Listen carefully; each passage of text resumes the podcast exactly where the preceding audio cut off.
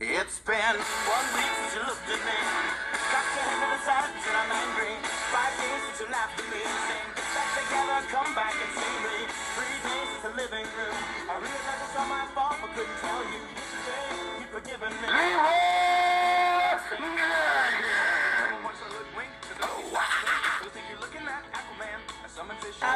this happen to me? Oh, yeah. What's your profanity? Right, I'm sorry. Whoa! Tactical nuke incoming! All right. Shut up! Hey, listen up, boys. Week one is on its way. Man, it feels good to finally be able to get ready, set a lineup, and know that at the end of a week from today, we're recording this on a Monday, a week from today, you'll probably have a pretty good idea if you've won week one or if you've lost. Now, I know there are some Monday night games, and you're going to be keeping an eye on those, and there are several that we're going to highlight today where those matchups may come down to Monday night. Is there anything better in fantasy football than having it come down to Monday night? Certainly not. We have a special guest on, the former champion. Well, I shouldn't say that because, well, technically he is former. Reigning champion Darian Hagedorn on to talk a little bit about this upcoming season and his matchup and what has been touted the game of the week, not only here, but in Tanner's weekly predictions as well, highlighted as the rivalry game of the week, taking on our own commish, Ben Cole, in what should be a very interesting and close matchup. We're going to go get the commish. We're going to get things started. We're going to grab Darian along with him. Let's see what Darian has to say about what it was like finally winning it all.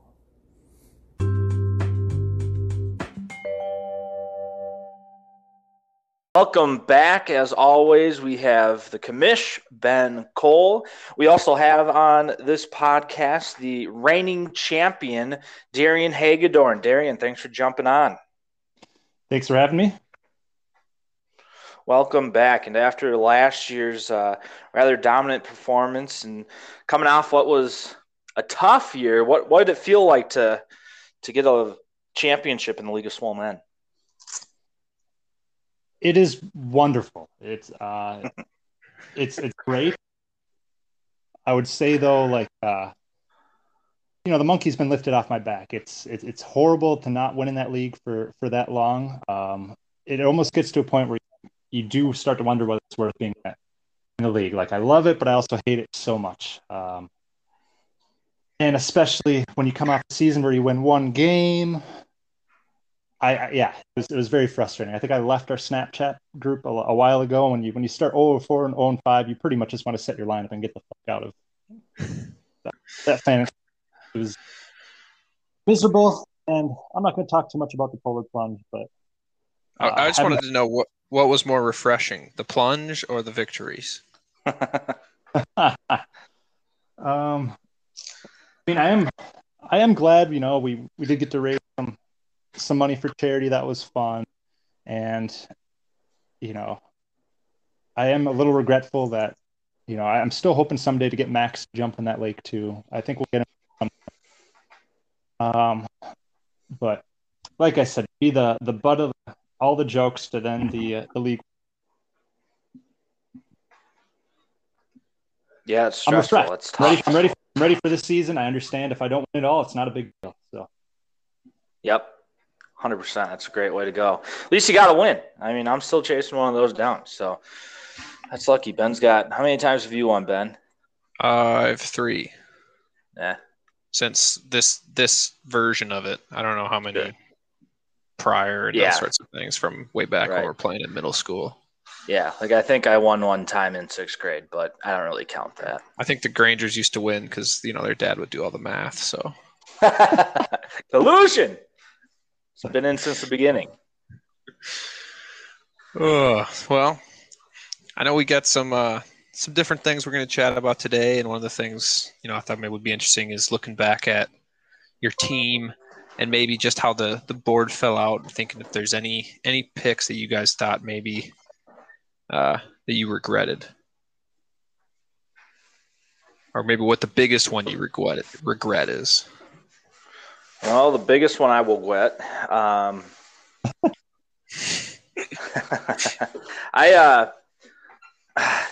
mean, this is a tough one to say I regret, but I don't think – I don't know. I think I have three. I can look at round 10, 11, and 12. Oh, good.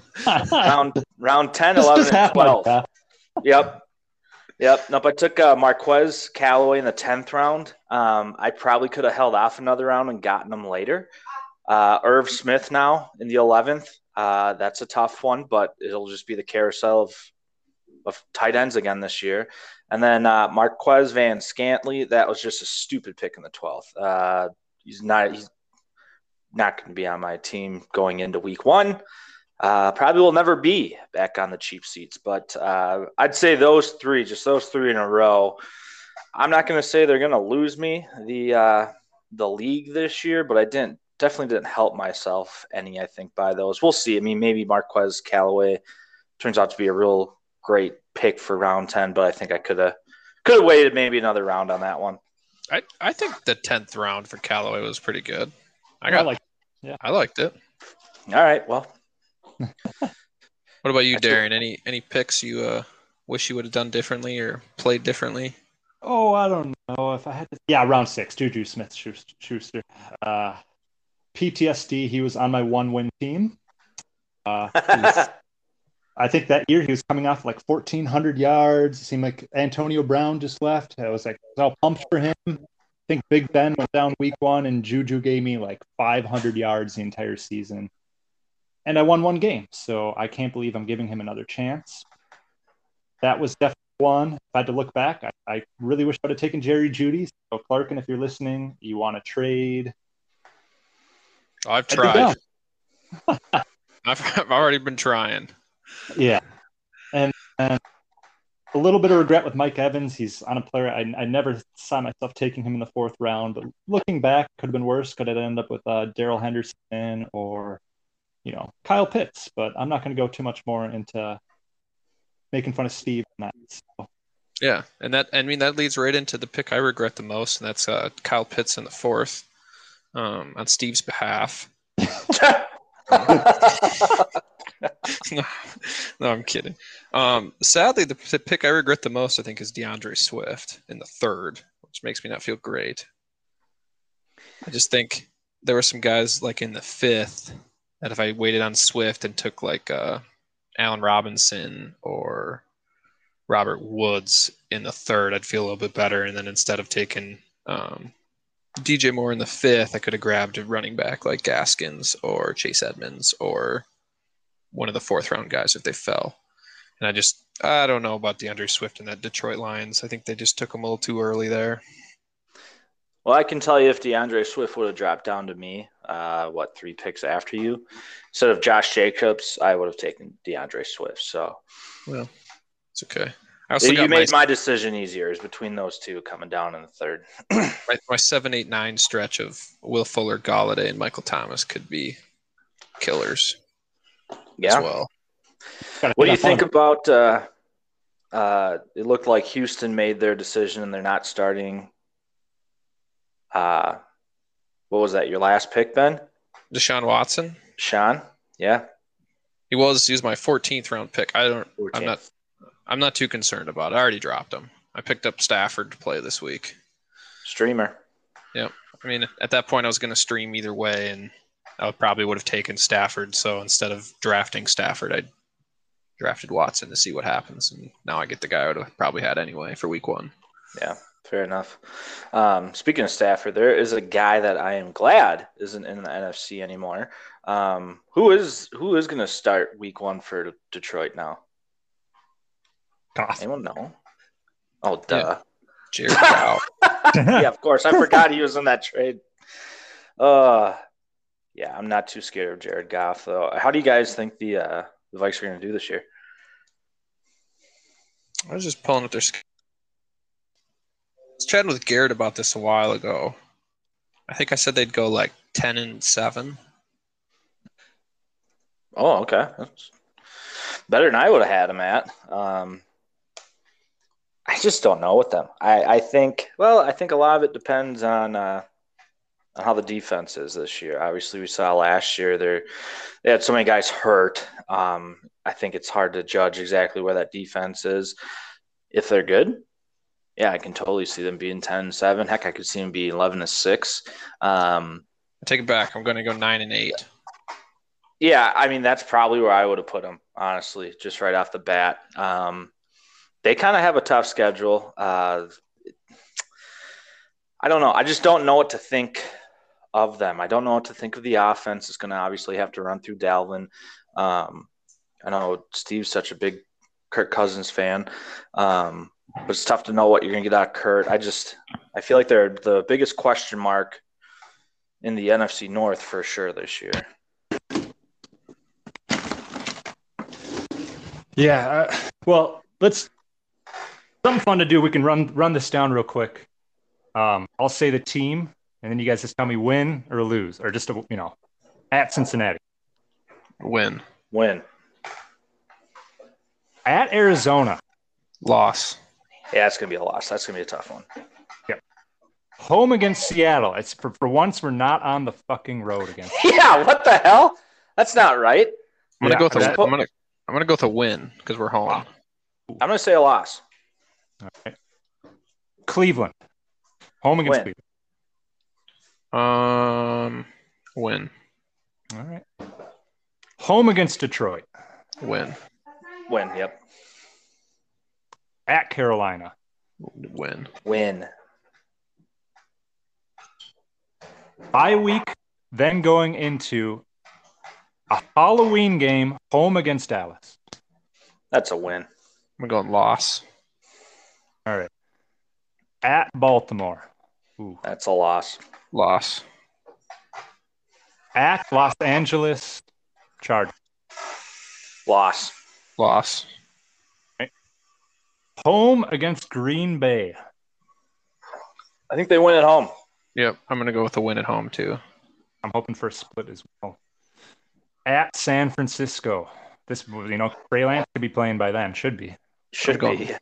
I'm going loss. I'm going loss as well. Yeah. At Detroit. Win. Got to sweep them here. Home against Pittsburgh. It's going to be tough and close, but I'm going to give them the win just simply because they're at home. Yeah, I'll go win. I think that one's tough because I just don't know about Roethlisberger. Could be late in the season. Should be cold. Actually, yeah. Sorry, We're at home. Never mind. Forget that. Right.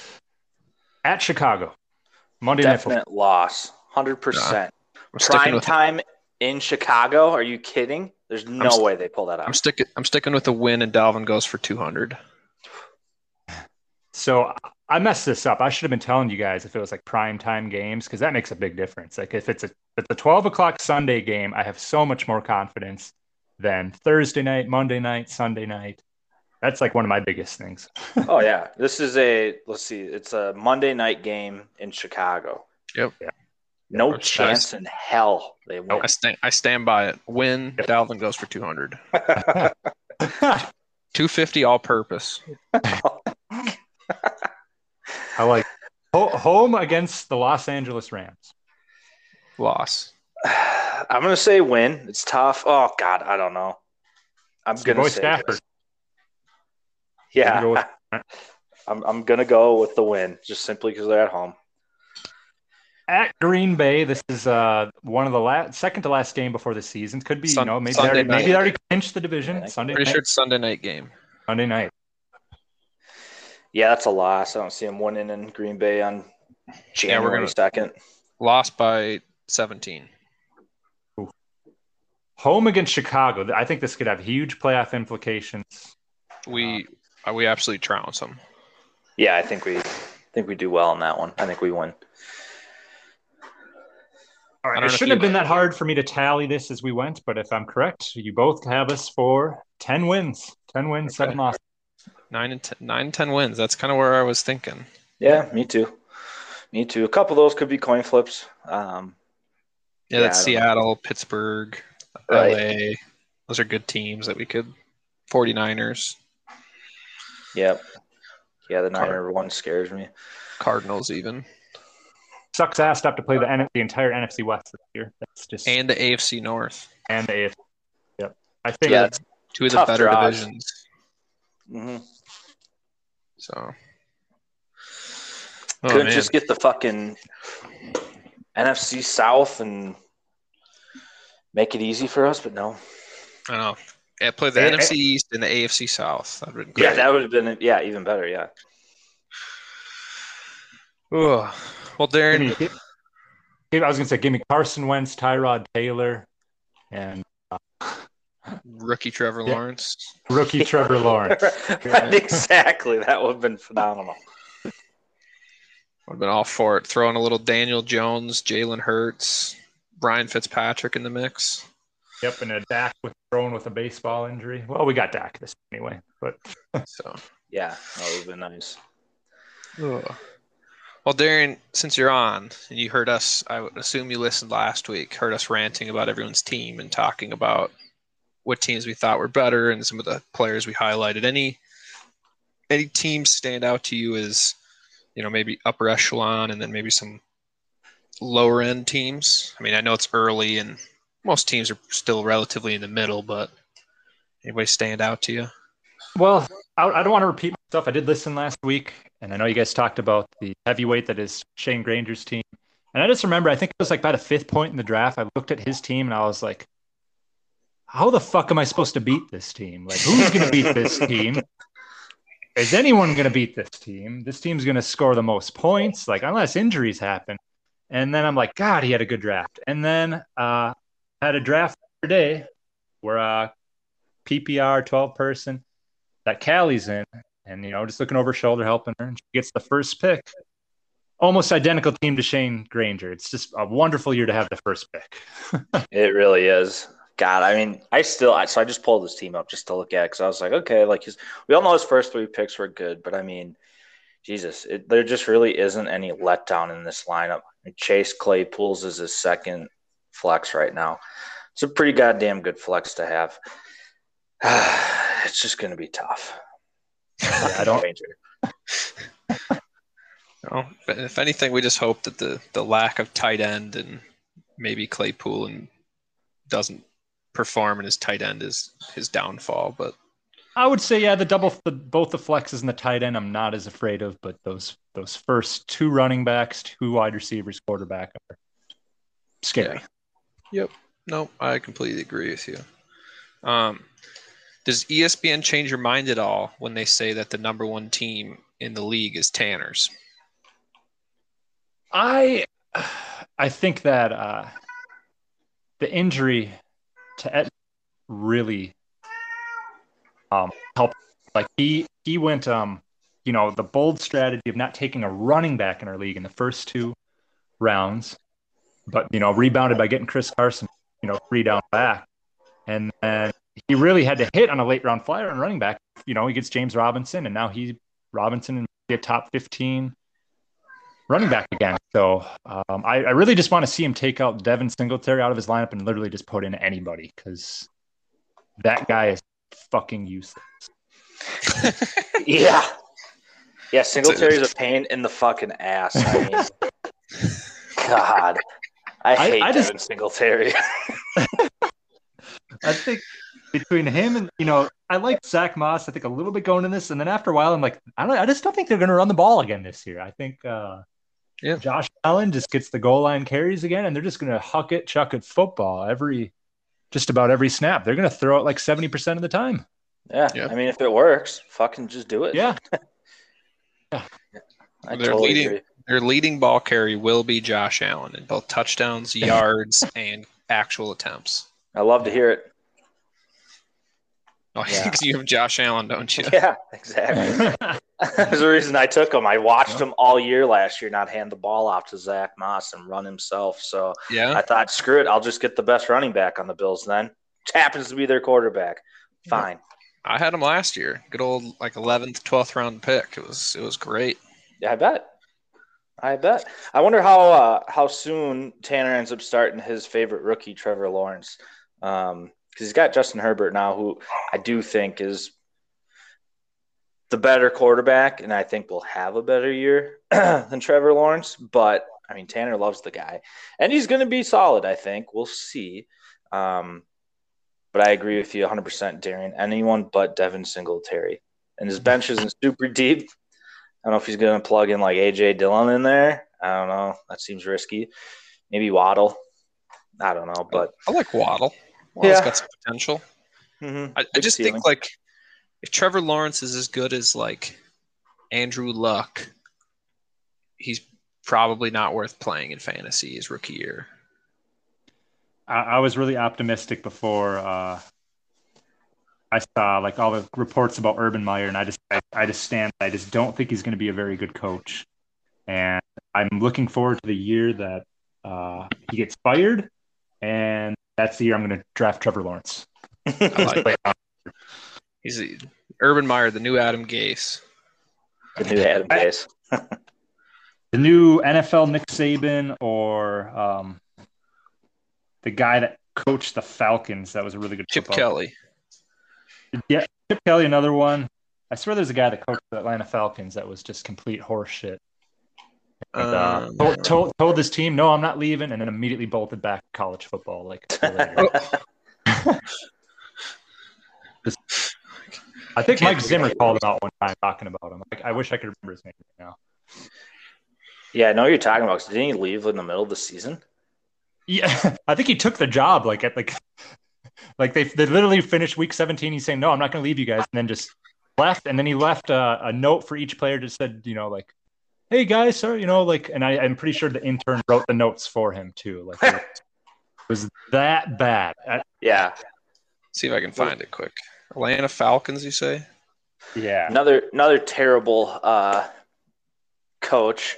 Wasn't a head coach, but was a tight ends coach for the Denver Broncos that came to Minnesota and coached the Gophers. Anyone? Tim fucking Brewster. God, he sucked. Set the Gophers back a decade. Oh, Darren, were you thinking of Bobby Petrino?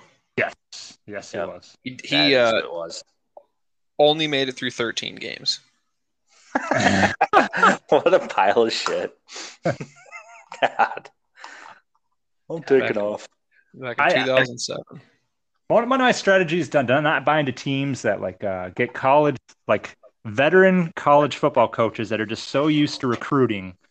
And then they just come and think they can lead the same way. And then they realize like, oh, wait, I can't just have the best players come to my team. Like that's not how it works. Yeah. And it turns out my rah-rah mentality doesn't work with guys that are getting paid millions of dollars. They don't give a fuck about rowing a boat or building brick by brick. It's about winning and money, not money for strippers either. Real money. All right.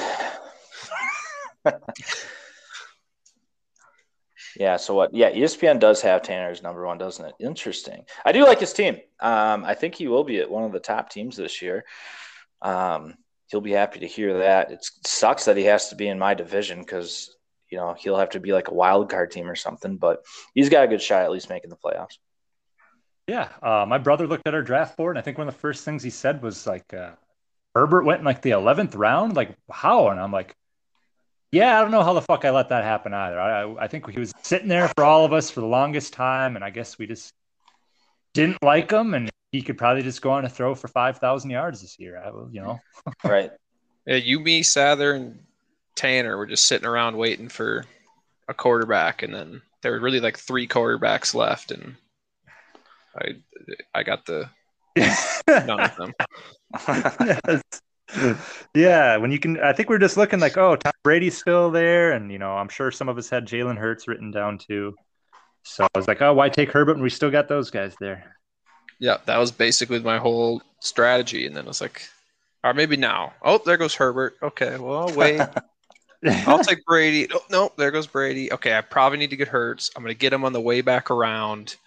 and he's gone. Oh, well, okay, I guess I'm not taking a quarterback. So something new on online this year, I've just seen this now, is the playoff percentage. So Tanner, get this. This is how smart ESPN is. Tanner's the best team in the league, according to ESPN. However, he has a 32% chance of making the playoffs, which is the lowest in the Summit division. How the hell does that work? Well, I don't know. Must be strength of schedule. But if you'd like to look, Shane, look at my playoff percentage. Six. The second lowest is 32. Yeah, you're basically. Have you gotten a quarter? You don't have a quarterback in yet, I bet, right? I assume I have a quarterback, at least on my team. Oh yeah, duh, yeah. No, you do. Holy shit, bud. Yeah, that's tough. Can we take these odds to Las Vegas? Like a 6? Ben has never missed the playoffs, and here we are looking at 6%. 6% chance of making it. I would love to take a bet. Yeah. Everyone else is between 43 and 71, except for Tanner at 32, the number one team according to ESPN, and then I have a 6% chance of making it. Why do they hate you so much? I must just like. They must look at like the bye weeks and like I just don't play anybody's team when they have bye weeks. So it must be some sort of strength of schedule. It's got to be something like that.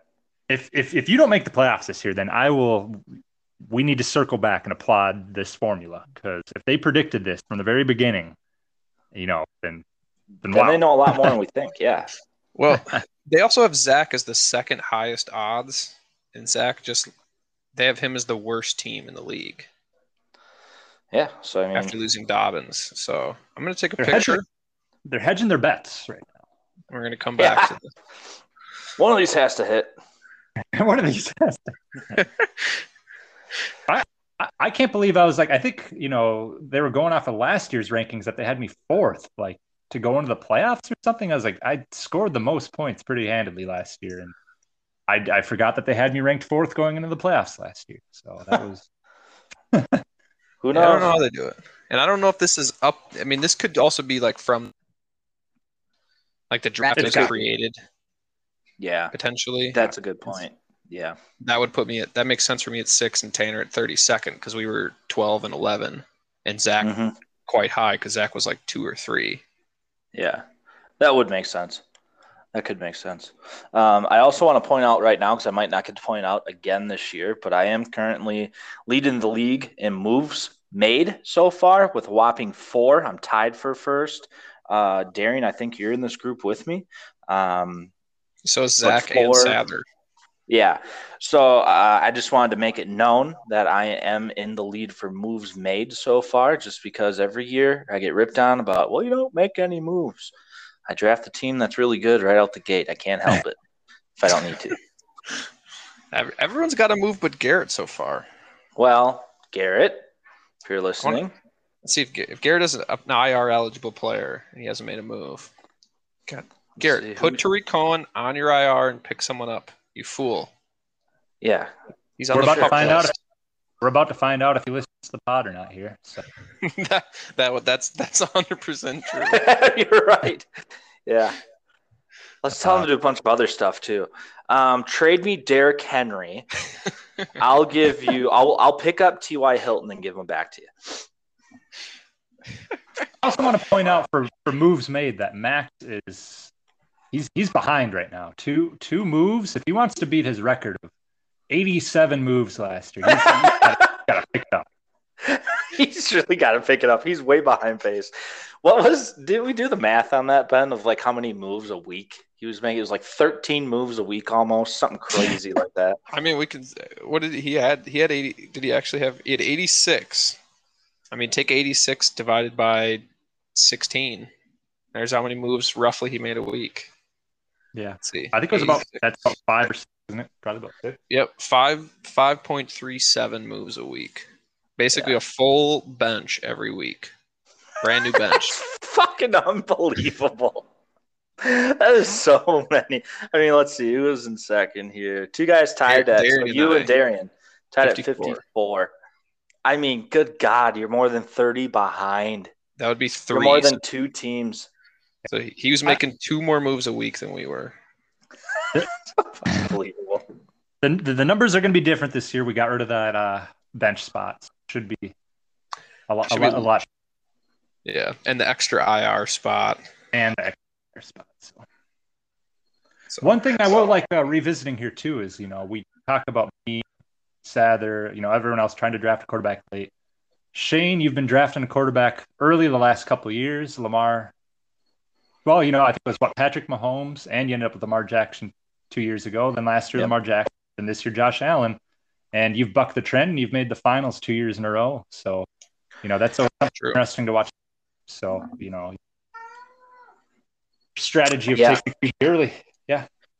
Yeah, it's worked out so far. I mean, I definitely understand the strategy of waiting late. I get it. I think that quarterback every year, I think before I was doing that, I'd always wait late and I'd get like Big Ben, and then he'd throw like 3 picks in a game or something stupid. I'd just get so mad.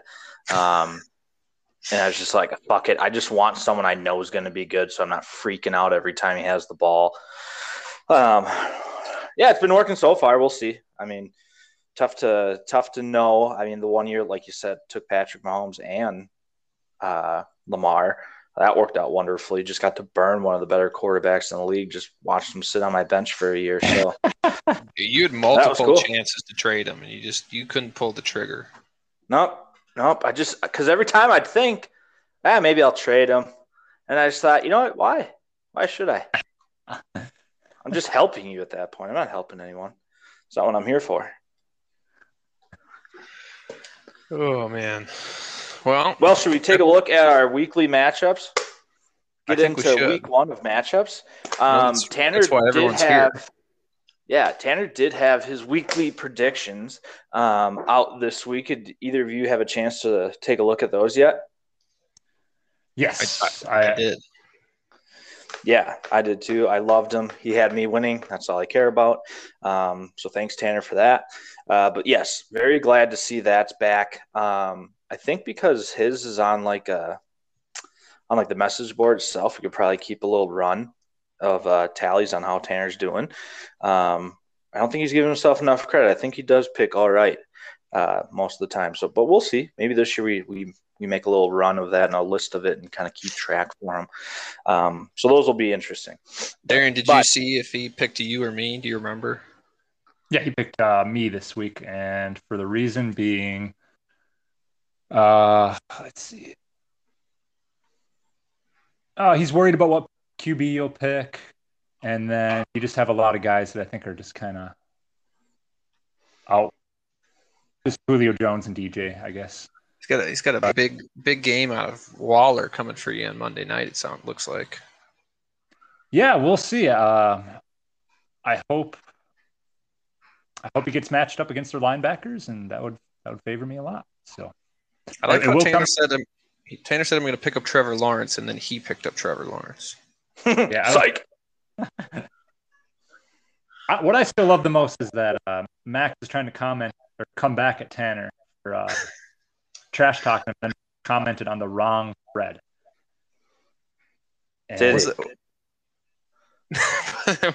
I saw Max comment. I thought he was just commenting on that thread. He was trying to comment on the week one part. Yeah, because I'm like, what is he talking about? Like, Tanner didn't mention anything about stumbling and that. And then I went and read the predictions. I'm like, oh. He totally did. You're completely right. Oh, what an idiot. Max. Nice try, man. The effort's there. Can respect that. But yes, no, your guys' game this week is Tanner's rivalry game of the week. And I would say, too, I mean, I think you kind of hit that one spot on. I think this probably is the game of the week. How are you two feeling going into it, facing each other right off the bat? Bad. I like it only because Ben's team always mentions he's stronger when the bye weeks come. So I guess if I'm ever going to play Ben, now is the time. My team is always a slow burn. Yeah, I don't. I'm not the best drafter, but I can confidently say I feel like I'm the best on the waiver wire. So I'm down the stretch is when I thrive, and I'm not feeling good about week one at all. Yeah, it's going to be an interesting week one. I do like the Stafford pickup. I mean, Darian's got a good team, though. I do agree with Tanner. I do think Darren Waller will have a good Monday night against Baltimore. Robbie Anderson, I think, is – Battle of the tight ends Monday night, Darian. It really will, won't it? Yeah, Mark Andrews, too. Robbie Anderson, I think, is going to have a really good week this week, getting to start the season off, playing against the Jets, who I think are just going to be miserable this year. You know, I like Darian in this. I think you're right, Ben. I think that your team will get better as it goes on, but if there's a time to get to play Ben, Darian, it's got to be week one. Yes, and I honestly, I wouldn't be surprised if our defenses are the leading scorers for that week.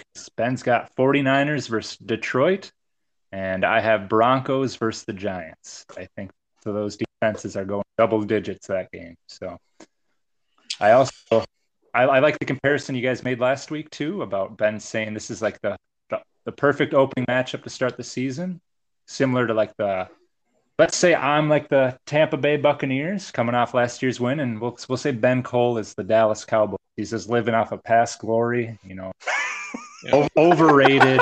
Just, you know, I'm America's team. You can't see me right now, but I'm saying America's team with quotations right now. Yeah. Everyone loves us. Team. We draft from giant yachts. We're never hated. We're the best team to play in Thanksgiving every year, guaranteed. Oh gosh, yeah, that's a great comparison. I love that comparison. That's hilarious. That's freaking perfect. I'm gonna start calling you Jerry. Could be worse. And with that, I'm gonna go make a Tom Brady move and go eat some zucchini meatballs. That also sounds like something you would eat right now. So, thank you guys for having. Good luck with the rest of the pick. I look forward to listening to the rest of this draft on the next couple of days. All right. Thanks, Darian. Thanks for stopping by. Darian. Yep. Thank you. All right. Well, just to give a little more insight into that pick, now that Darian's gone, I can trash his team and behind his back. Guy's not here to defend himself. All right. He's gone. It's my chance. And in reality, I'm not, because I think he's got a very solid team, at least to start the first week. I don't see any major bad matchups, in my opinion. Juju maybe has a tough matchup in Buffalo. And I would say Cleveland, maybe Nick Chubb, because they're going to have to pass a lot. But I think Cleveland's goal is going to be to run the ball, to try to keep it out of Mahomes' hands. Right. So Darian, unfortunately, has a lot of people that I've looked at playing for my daily leagues, which usually means I think they're going to blow up. So that's not a good sign. Right. Not a good omen. No. Yeah. Yeah, I do think Darian wins this week. Yeah, like you said, I think like matchup-wise, like Robbie Anderson, like I was pointing out before, I think he has a great game. Juju at Buffalo. They're still going to throw the ball at Juju. We'll see kind of what it looks like this year, but no matter what, I mean, the targets and receptions, I think, will be there. It's more, what does he do with the ball once he gets it? Yeah. Well, and it's going to be high scoring either way. Right. True. Yeah. I mean, they're going to be airing it out. Yeah. So yeah, he's got a lot of good spots. I do think, I mean, if you just look across the board, I think it looks more even than we're probably giving it credit for right now. I mean, you look at Aaron Jones, Nick Chubb, that's a great matchup. Probably give it to Aaron Jones, Joe Mixon, Chase Edmonds. Now they're pretty evenly two players. I think there is a little difference on your end is when it comes to that number one wide receiver spot and Julio. We'll see how he does on Sunday with the new squad, their size weekly appearance. But I like him over Robert Woods this week. And I mean, after that, probably give the edge mostly to Darian after that, but I do think, you know, Stafford could have a big game. He's obviously played against Chicago many a time. Yeah, I think it'll be decent. I need Stafford to have a big game to not Robert Woods, and I really do hope it comes down to the Darren Waller, Mark Andrews battle Monday night. I think that would make it fun and interesting. Yeah, that would be actually really fun. The tight end night, that would be kind of cool. Kind of fitting too, I think, for the first week. Yeah. One of the positions we also don't seem to usually care too much about, and it all could come down to that. I think that's maybe fitting of the new version of the league that we have here. Right. Totally agree. All right, let's take a look at our next matchup, Zach and Granger. Tanner had gone in and talked a bit about this one in his weekly picks. He's picking Granger. I think the big reason there at the time of Tanner writing this last Thursday, Zach didn't have a starting quarterback at that point. Obviously, J.K. Dobbins is out. You know, what's he going to do after Austin Eckler? And I think that's pretty fair to say. You know, what is he going to do after Austin Eckler? What is he going to do at quarterback? He still hasn't – well, he picked up Ryan Tannehill. So I'm assuming that's who he plays. I don't think – I mean, Justin Fields isn't starting this week, is he? Does he have Ryan Tannehill? Yeah. Oh. Didn't show up on my screen. He's got him on his IR spot, actually, it looks like right now. Oh, okay. Well, I think he's on COVID.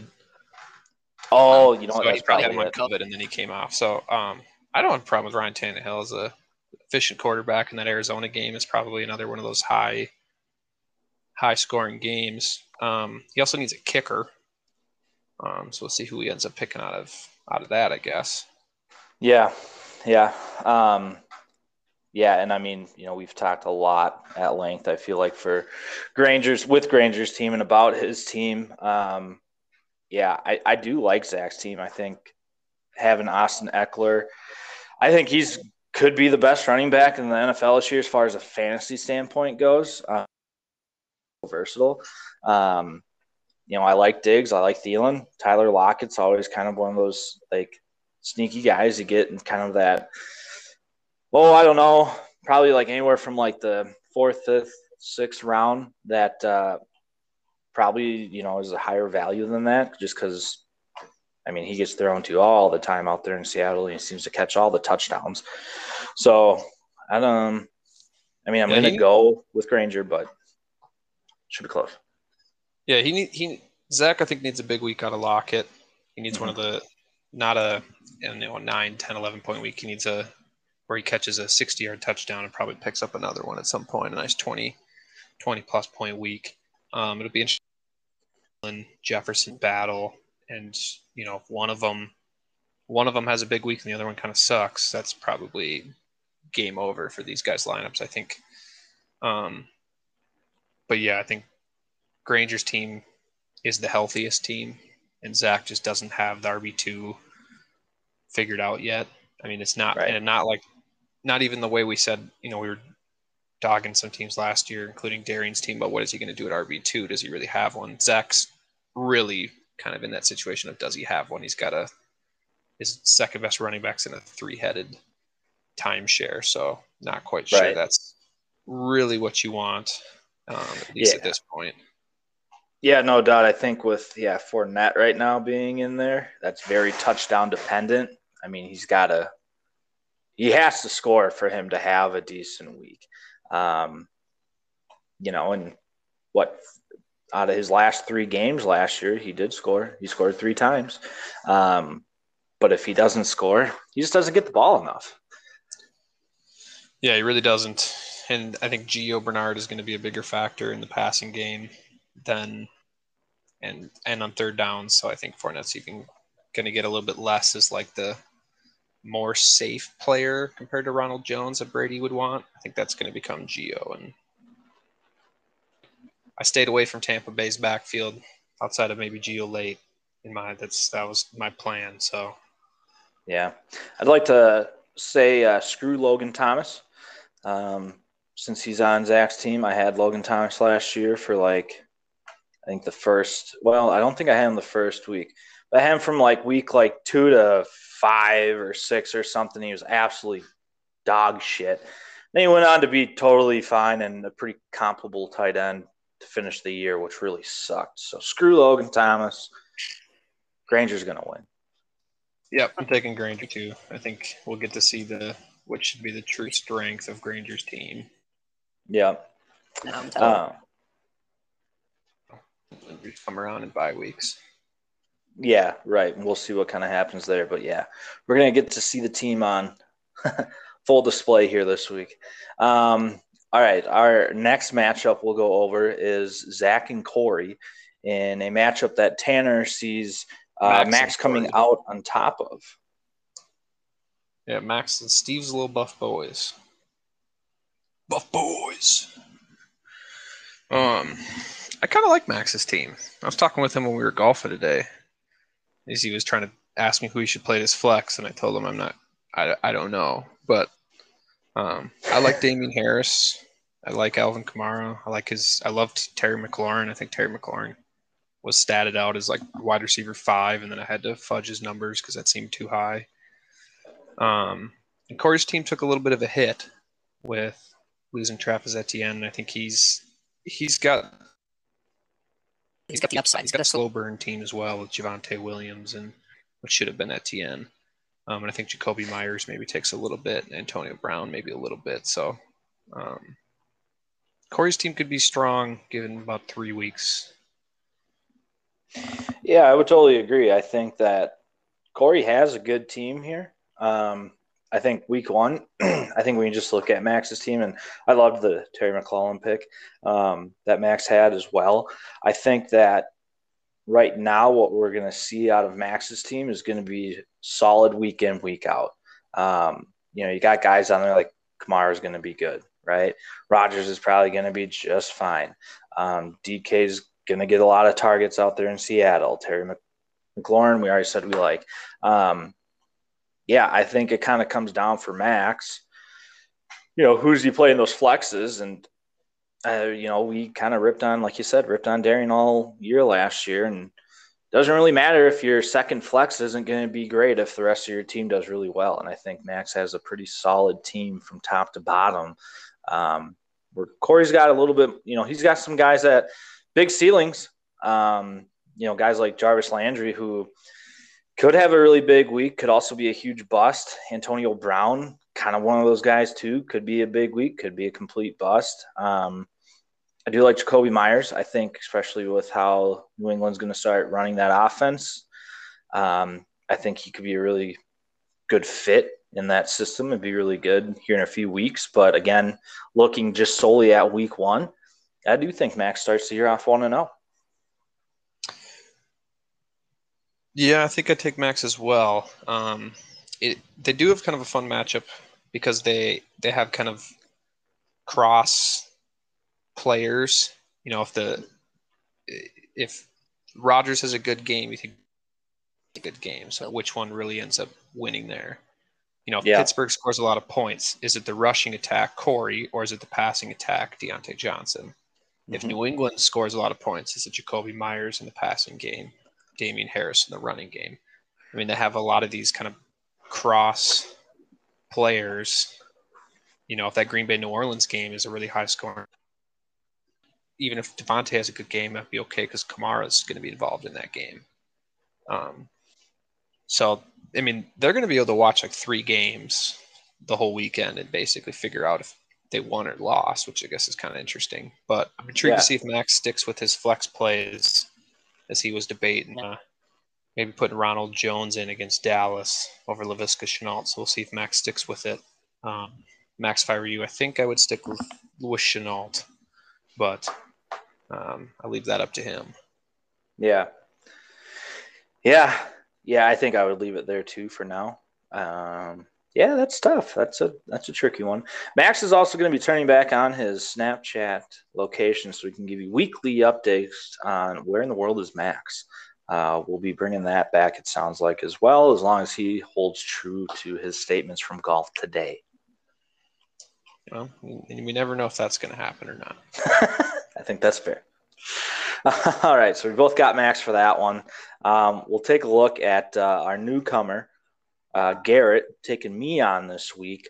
Tanner in his weekly predictions is picking myself. Great pick. I'm going to pick me too. I do like that Tanner did mention in here, and I totally agree that our teams are pretty, the structure of our two teams, very similar. Very running back heavy. And I think I think I'm going to edge out him, not by a ton. I think this is going to be a really close game this week. This is where I really don't like my team. I don't like having Antonio Gibson be my best running back. Just really don't like that. Kind of freaks me out a bit.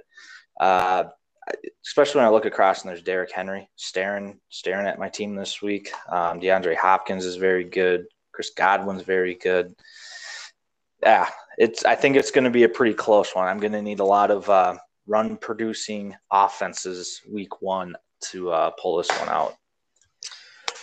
Yeah, Garrett's going to be one of those interesting teams, and I'm intrigued to see if he sticks with how the draft set up his lineup with Jamar Chase and Michael Carter week one. Not sure I'd play Michael Carter in that Jets backfield, which we just really don't know. I'd probably stick in Chark or maybe Curtis Samuel or take the upside shot on Mecole Hardman even.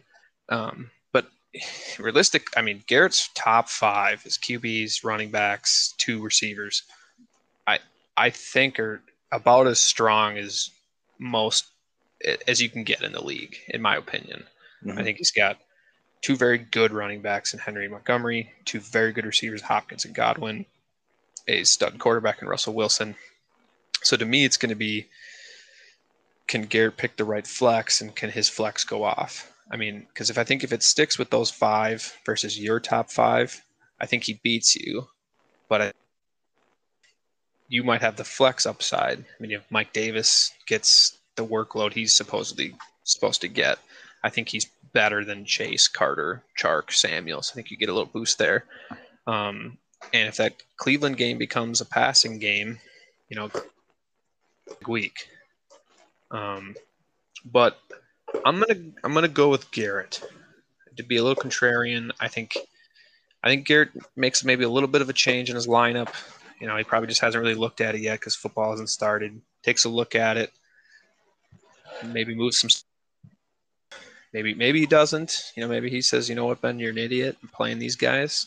And I expect it. You know, I think it's going to be a big Derrick Henry week and a big Justin Tucker week. Yeah, I think one of the most interesting players going into this season is that, again, at this tight end spot is Robert Tonyan. Just because he scored so many touchdowns last year, 11 touchdowns last year. He's clearly someone that Rodgers likes to throw to. I don't think we can expect the same. I think expecting 11 touchdowns out of anybody is kind of a lot. But that could be, I mean, what he got taken in the 9th round. That could be one of those sneaky guys that just ends up working out. And will he be as good as last year? Probably not, realistically, right? But still, could be one of the better tight ends. That's the guy that I'm going to kind of keep an eye on this year and just see what that regression looks like, and you know, if there is one, right? I don't want to say that and beat my words later, but I imagine there would be. Yeah, he was basically just not going to be someone I was able to draft because I just couldn't get him to where I think his stats to what I were near what he did last year. I couldn't get him close to 10, 11 touchdowns. I have him at 5. And then when it came to yards, like he only had 500. So like but at the same time, I could see him ending up with 600, 700 yards maybe, and 10 touchdowns again. If Rodgers just throws to him in the red zone, because people don't want him to throw to Adams. So he was just way too uncertain with me and just was, I kind of just knew he's probably not going to be in any of my teams because it's just too nerve-wracking and scary for me. Yeah, no, I totally agree.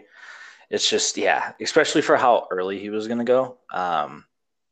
Yeah, just too much for me to handle, especially at a tight end. I fucking hate tight ends. So, all right, so we got our first split decision out of the way.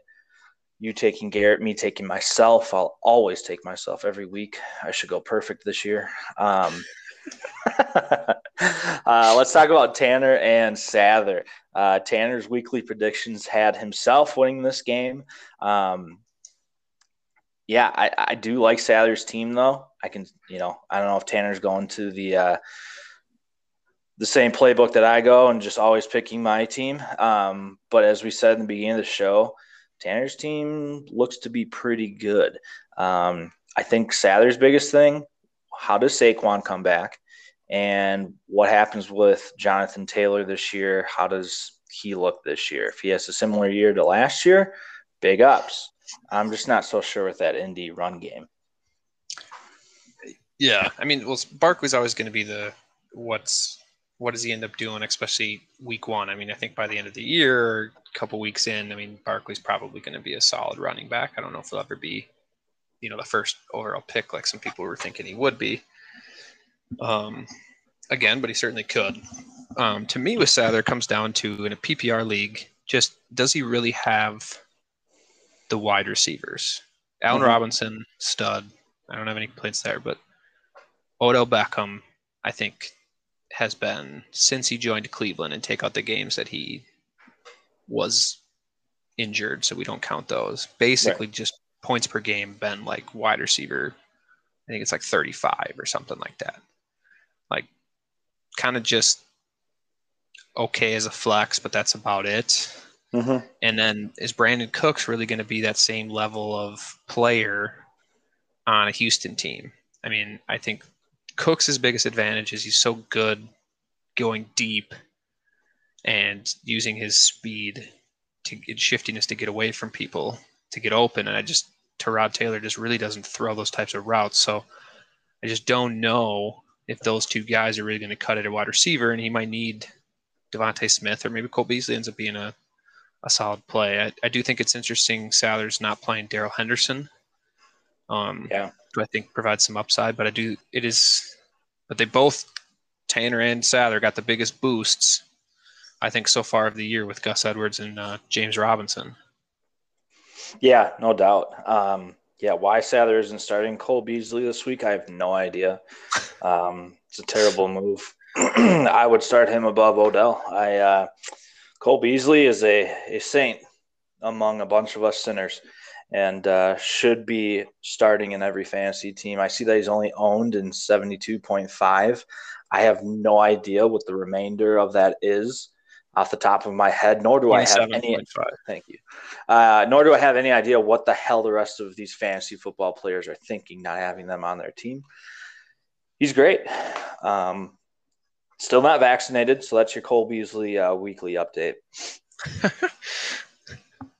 Well, moving to Tanner's team. I mean, Tanner doesn't have a whole lot of decisions. I think he's got, you know, his basically that second flex if he wants to stick with Singletary. But looking at kind of his bench, I'm not sure that there's anyone on the bench that I'm saying, yeah, I'm going to play this guy over Singletary. You know, I think he's got some upside guys in A.J. Dillon and Waddle and a little bit of veteran guys with Gio and Tyrell Williams where maybe they could have good games. It could be the leading guys. Gio Bernard could catch a lot of passes, especially in a high-scoring game with Dallas. But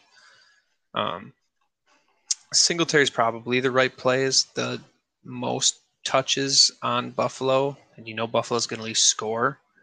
Mm-hmm. But that's where I think it comes down to Tanner. I think this game really comes down to Sather's, Odell, Brandon Cooks versus Tanner's flexes, Ayuk and Singletary. And for some reason, I find myself thinking Sather's decision between Odell, Cooks, or one of his bench players is going to be better, and I'm going to go with Sather. Okay. Yeah, I would say that's the biggest question mark on Tanner's team as well is how is Ayuk going to do? And then Devin Singletary, yeah, like you said, I think the only other guy I would even think about starting over him is probably Waddle. And even that, I mean, going into week one, if this is my team, I start Singletary too. I'm going to go with Tanner. I think I like his team. I think it was ballsy taking Travis Kelce in the first round. But I think that pays off for him big time. I think that's going to be a bit of a shootout of a game, you know, with them Kansas City taking on Cleveland. I think it's going to be close. I'm going to go with Tanner. That seems fair. And I would just note that I don't think the Kelsey pick in the first round is a ballsy pick. I think Barkley in the first round is a ballsy pick because you have so much uncertainty of what he could be, but he could be the best running back. We know Kelsey's going to be best tight end, but I mean, he kind of went to the first round last year. Should have went in the first round the year before that. I mean, it's just to me, that's the safe pick. And do you really hit that home run upside with Kelsey, or is this maybe the year he kind of just becomes really good, but he's not kind of unbelievable? Mm-hmm. If he's not unbelievable, you know, then this really sees more of a pick of making the playoffs without going for the championship. Sometimes you really got to aim for upside if you want to win the whole thing. Still like the Kelsey pick. I'm not saying it's a bad pick. I just don't think I'd call it the ballsy pick. It's fair enough. Fair enough. I would never take a tight end in the first round. Freaks me out. I hate tight ends. Okay, so let's take a look. Our very last matchup of the week is Steve and Kyle. Tanner and his weekly predictions had Kyle winning this one. Was fair in mentioning that Steve's caught a lot of flack in this league already. We're going to find out if it's worth it or not. We're going to find out. Steve's really playing to it with From Pit to Pits. I love the team name. Yeah, we'll see how this plays out. We haven't had a double tight end played in a while. I do think Clarkson's team is very good. I don't think we're going to see the bust season that, Clarkson in the past has been known to have. When you got Dalvin, I'm not so sure about Melvin Gordon being your second running back, but he kind of went in that I'm going to draft a bunch of wide receivers mentality going into the draft, it looks like. And he's got some pretty good wide receivers, I think. Clarkson clearly – both of these guys, I think, clearly went in with I have a strategy, I have a plan, I have the guys that I want and the guys that I like. Because Clarkson clearly was saying, I'm going to pick near the top and get a running back, and I'm going to get receivers, and they're going to be – these young guys that can break out. Mm-hmm. The question becomes, can all three of them really break out to be worth it? Can CeeDee Lamb, T. Higgins, and Jerry Jeudy all become what Kyle kind of wants them to be? Or is a better strategy just taking the one he really thinks is going to break out and then taking some guys that we kind of already know are kind of more established? Mm-hmm. Whereas Steve, I think, went in and went, Steve has guys he likes. He knew the guys he wanted. He wanted Keenan Allen, Zeke, Gaskin, Kittle, clearly wanted Pitts. So, I think both these guys had their strategies going in. Yeah. To me, it's going to come down to, does Clarkson get the big game out of the receivers that he thinks or that he wants or he needs out of those second-year guys? And does Steve get what he needs out of his flex spots and his wide receiver, Deebo Samuel and Devontae Parker? Yeah, I think Deebo is the big circle of a guy that is going to make or break this week for Steve. It'll be interesting to see how Deebo plays this year. He's a guy I'm pretty high on. I think should have a very good season. I think he'll be right around that. He could get up over the 1,000-yard reception mark. I think he'll be right around it. Devontae Parker is I think it's a good flex too. The flex too is such a difficult spot for all of our teams because our league is so deep. When looking at Steve's bench, is there another guy I would put in before Devontae Parker? Probably not. No, outside of I hate to even say AJ Green because who knows? But we all know that he can be really good at times still, even though he's getting older, but I'm gonna give this week over to Clarkson. I think that Dalvin has a big week. I like Kyler Murray this week. I think T. Higgins has a pretty good week against the Vikes, actually. I think he's going to get a ton of targets this week anyway.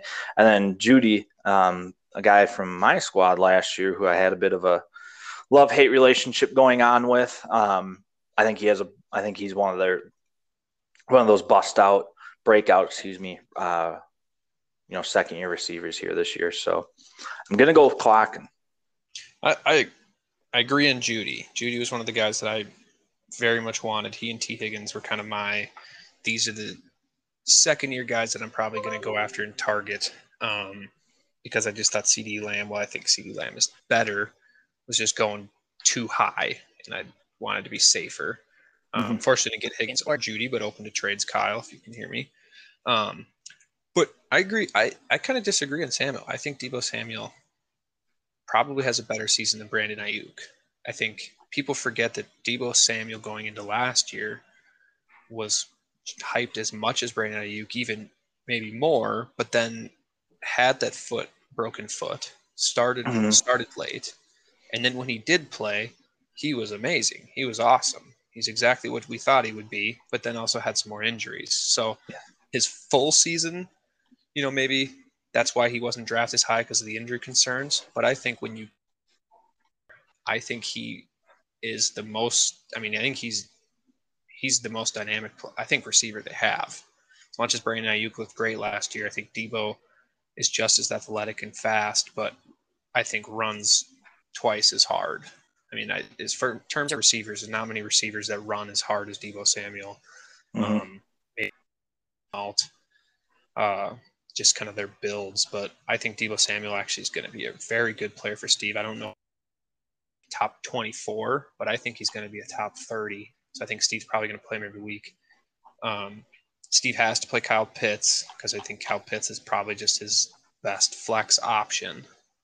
Not sure he has a huge game, but I also could see this being a let's feature Kyle Pitts to kind of see what we really have here. And he's going to get a lot of targets. It just comes down to, is he going to be used more as a flexed out wide receiver where he's going to get some more Julio-based targets, 12 yards downfield, or is he going to play more than traditional tight end role where he's 9, 10, 11 yards downfield? And I think that can be a big factor in the long end. I don't know about Devontae Parker. That Miami team kind of throws me off. You're right. I don't think he's got a ton of people on his bench. Probably good option. I really like Sterling Shepard week 1 because receiving core is hurt right now. Slayton, I think, is hurt. Galladay's coming back from injury. Evan Ingram's hurt. So Kadarius Toney's hurt. So they really don't have anyone to throw the ball to. And I know Denver's got a good defense and some good corners, but they have to get the ball quick. I maybe would look at Sterling Shepard, and I probably might play him over Devontae Parker. But I think it depends a little bit on what Steve's looking for, upside or kind of a safety net play. But I think I'm gonna go with. Steve. I think Gaskin, Zeke have great games. I know Zeke is probably not going to have a huge game, but I think he catches a lot of passes actually this week, and he's looking really thin. I think Keenan Allen is his best game of the year to start it off, and I think that San Francisco team absolutely crushes Detroit. I don't think that'll be a very good game. I think it's going to be interesting watching CeeDee Lamb this year with Dak for a full season and seeing how, you know, that works out. I think that Dallas team is just going to be interesting in general. With Dak back, I kind of like the plan for Steve with getting Dak and Zeke. It's like, hey, if the Cowboys are good, I'll be good. So we'll see. I think Steve's got it. Kyle Pitts, that's going to be the guy that we probably highlight most of the year. But he also did pick up the last year's best kicker. And I know Max would agree with that. Young Hoku, guy was an absolute animal last year. Might win him a week. Who knows? He certainly could. I mean, that could be a high-scoring game in Philly, but usually kickers on high-scoring teams that maybe don't have the best line or maybe can't run the ball, I feel like are the ones that you want to then have the kicker on because they just can't get it inside the 20. And Buffalo with Josh Allen certainly can run the ball into the end zone. Atlanta with Matt Ryan and Mike Davis, not really. So Koo could have a monster game and high-scoring game, and that is the difference maker. It could very well could be. All right, so you got Steven. I have Clark in. All right, so that wraps up. That wraps up our weekly matchups for week one. We'll look back and kind of see how we did on this next week now that we're actually keeping track. Now on to what I think is probably going to be one of the favorite parts of the podcast for everybody, is people's favorites, getting to know the league. Last week I had 2 out of 11 on everyone's favorite movies. This week you were all asked your favorite restaurants. We have 10 of those that were filed in. Clark, and I wasn't able to get yours, but I'll start texting you individually for these stuff moving forward. That's my mistake. But this week we have favorite restaurants. Do you want to do it the same, Ben? Do you want to? You have the list in front of you. Do you want me to read it off and then you give me what your answer is or what you think, and we can go back and give you a round two after that? Sure, why not? I have some that I feel very confident about, and I'll let you know when they come up who I feel confident on, and I hope I'm right. Okay. Sounds good. But I think I got 3 confident ones, which makes me feel like I'm going to at least go into next week with the lead. Were there any restaurants on this list that you thought, ugh, that is disgusting, I can't believe that's someone's favorite restaurant? I don't know what Sather Grill was. Never been there. I've never heard of it, so which may change my answer. Looks like it's someplace in Stillwater. I'm trying to pretty close. Where? Oh, okay. All right, I feel confident, I think, in what my answer was for this one, even not knowing what it was. Okay, fair enough. I'm gonna stick with I have answer. Been to Sal's. It's good. Yeah. All right, well, let's start it off. Let's see. So we got D-Spot first. Who favorite restaurant is D-Spot?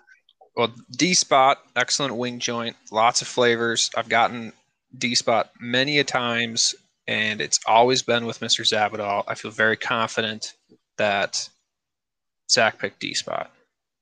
All right. The next one up, we have Chick-fil-A. I chose you for this one, mostly due to just eliminating almost everybody else from every other option, and you just kind of were kind of one of the leftover teams, and I said, I'll just put it here. Yeah, I'm a big chicken guy.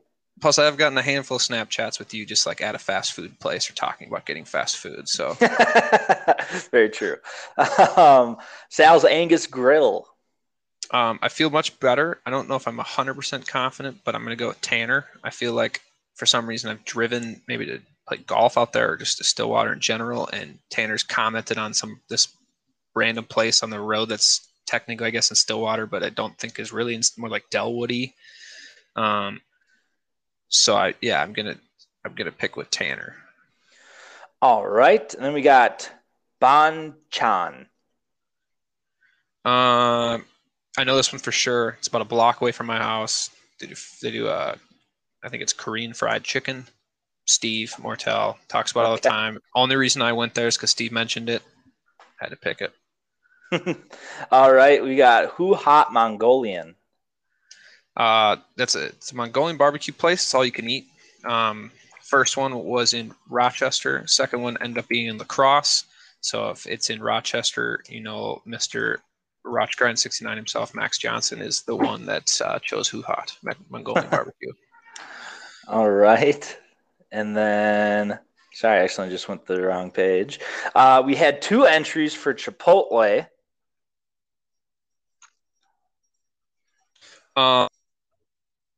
Beating at the draft, so I feel like that's just who I'm going to go with. And then the other one I wasn't quite sure, but I know there's one near his house, so I decided to go with Sather. Okay, pretty good. Fiesta Cancun. I feel pretty good that this one's Darian. Darian's a big he likes Mexican food, those types of things, but he's more of a margarita guy. Fiesta Cancun, also a joint that I hit frequently with Darian. So I feel pretty good about Darian on that one. All right. Our next one is Black Sheep. Coal Fire Pizza. In this restaurant specifically with this person, and they told me if I come up to the cities, this is where I typically like to go. So Garrett.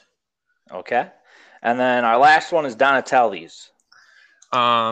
as much as I know that he almost died while eating a pizza hoagie there, I decided to stick with it and go with Granger. All right.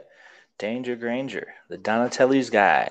All right, so after that, let's see. So you have, of the correct ones, we have 7 correct in the first round. Here, do you want me to tell you which 7 you have correct? No. Okay. I had an idea of which ones I thought were pretty correct. List of the 4 people that I wasn't confident in, and that was you, Corey, Sather, and Granger. So that'd be a mixture of the Chipotle's, Chick-fil-A, and Donatelli's. Yes. I'm going to switch Donatelli's to you. Don't really know why. Just kind of a gut feeling. I'm going to go with that.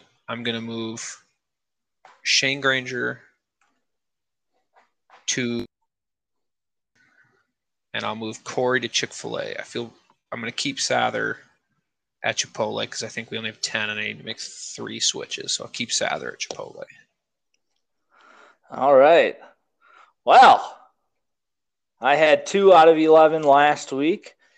Mr. Cole, you have gotten 10 out of 10. Boom. Unfreaking believable. You don't pay attention to our friends enough. That's your problem. I guess not. You gotta get out more. Jesus Christ. I can't freaking believe that.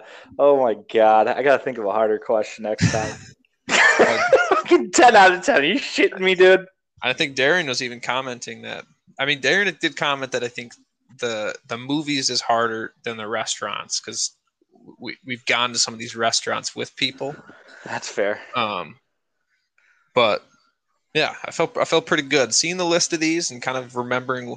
I couldn't remember what banchan was at first, and then it just kind of clicked. Oh, that's the chicken place by my house. Well, the only person I think who knows what that is Steve. It's got to be Steve.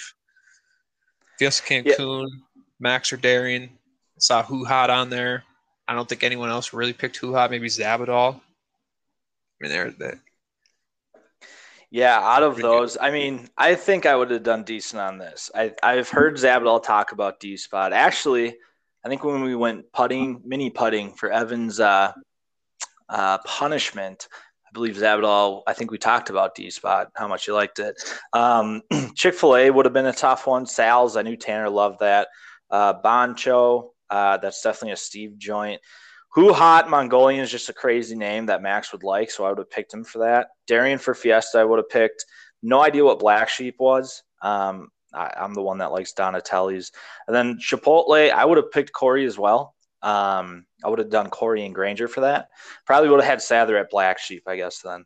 But, yeah, no, great job. 10 out of 10, unbelievable. What's your favorite restaurant? Yeah, I don't think I asked you favorite movie, so we'll need that after. I would have had a hard time picking a favorite restaurant. I'm trying to think if there's somewhere like that I go frequently enough. Like, I don't know if it's my favorite, but the one that kind of comes to mind is there's a deli in downtown Minneapolis called Brothers. It's like a Jewish deli. Okay. And they do a bunch of different sandwiches and stuff. So I go there pretty frequently for lunch, and they also have the best potato salad in the world. Okay, big potato salad guy. Didn't know that. Yeah. I mean, not all potato salads, but this one. Okay, that's fair. So that's fair. Yeah. Don't know if that would have been my number one choice. I would have thought that's the first one that comes to mind. Mm-hmm. Yeah, as soon as I saw Darian text Fiesta Cancun, I love Fiesta Cancun as well. Brian Murphy actually turned me on to their Philly cheesesteak burrito. I mean, How much more Mexican does it get than that? And then, I mean, Chipotle, you know, I can't eat Chipotle. I got food poisoning one time from Chipotle. I've tried eating it twice since then.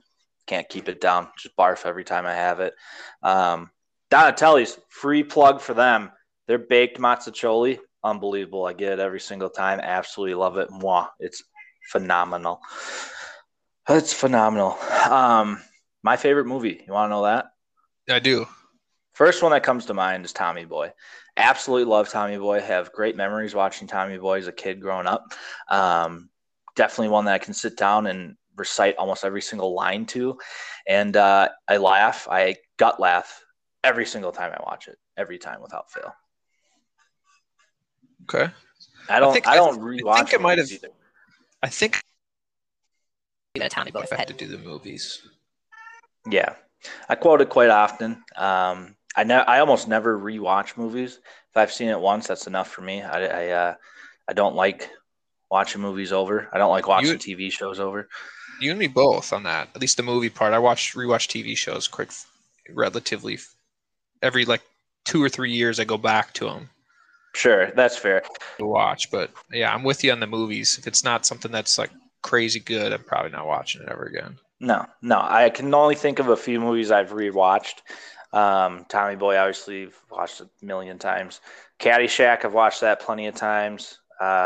Bull Durham, Major League 1 and 2.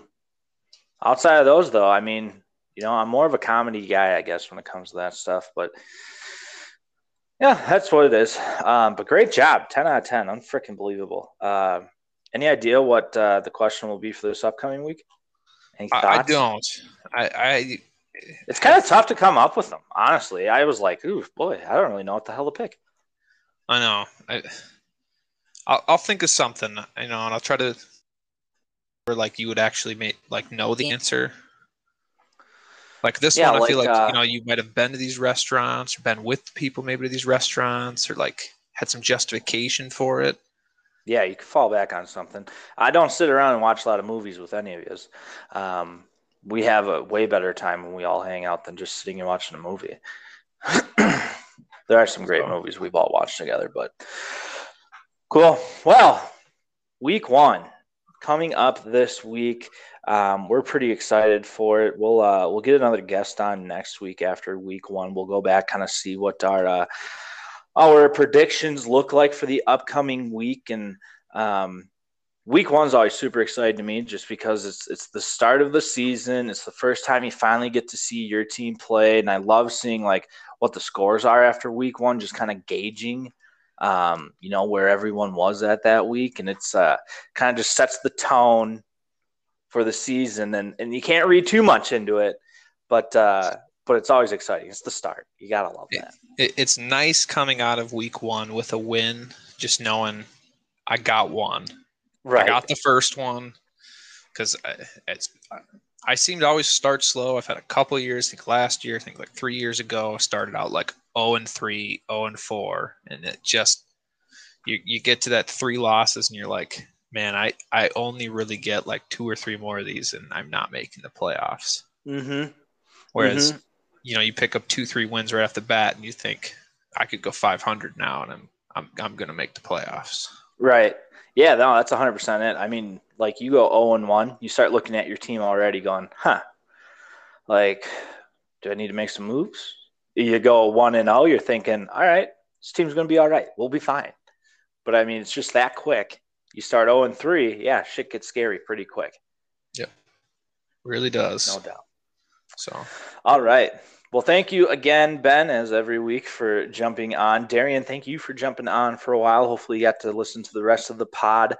Great input from you. As always, we'll look forward to your draft recap. Probably happen a little later this year with the extra week. So that's always something we look forward to. And we'll have another guest on next week to be named later.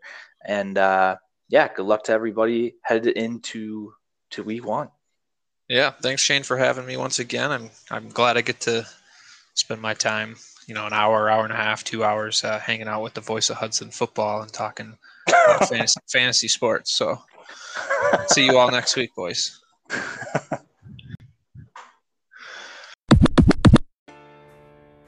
Thanks again for Ben and Darian hopping on the pod.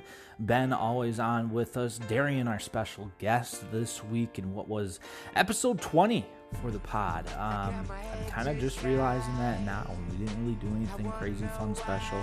I'm sure the fact, Ben, knowing all of your favorite restaurants will get hung over my head. Listen, guys, I just don't care about you, okay? The only thing I care about is winning fantasy football games, all right? So I don't care what your favorite movie is. I'm not worried about having to take you out to dinner. If anything, you guys should be marking down that I like Donatelli's, and that after a Donatelli's date, I'd love to go home and watch Tommy Boy. Maybe that's what someone can give me for when I win the championship. Anyway, good luck to everyone in week one this week. Like we were just saying, 1-0 is a lot different than 0-1. You don't have to hit a panic button, not right away. This is going to be some good matchups this upcoming week. I think our league is very evenly divided. I don't think, outside of what is probably the heavy favorite right now, Rangers team, I think after that, it's going to be pretty evenly matched up and down. I think we're going to have a lot of close games this week, and we're probably going to get a few that come down to a Monday night showdown, which will be super exciting to watch. Good luck to everyone this week, these upcoming weeks.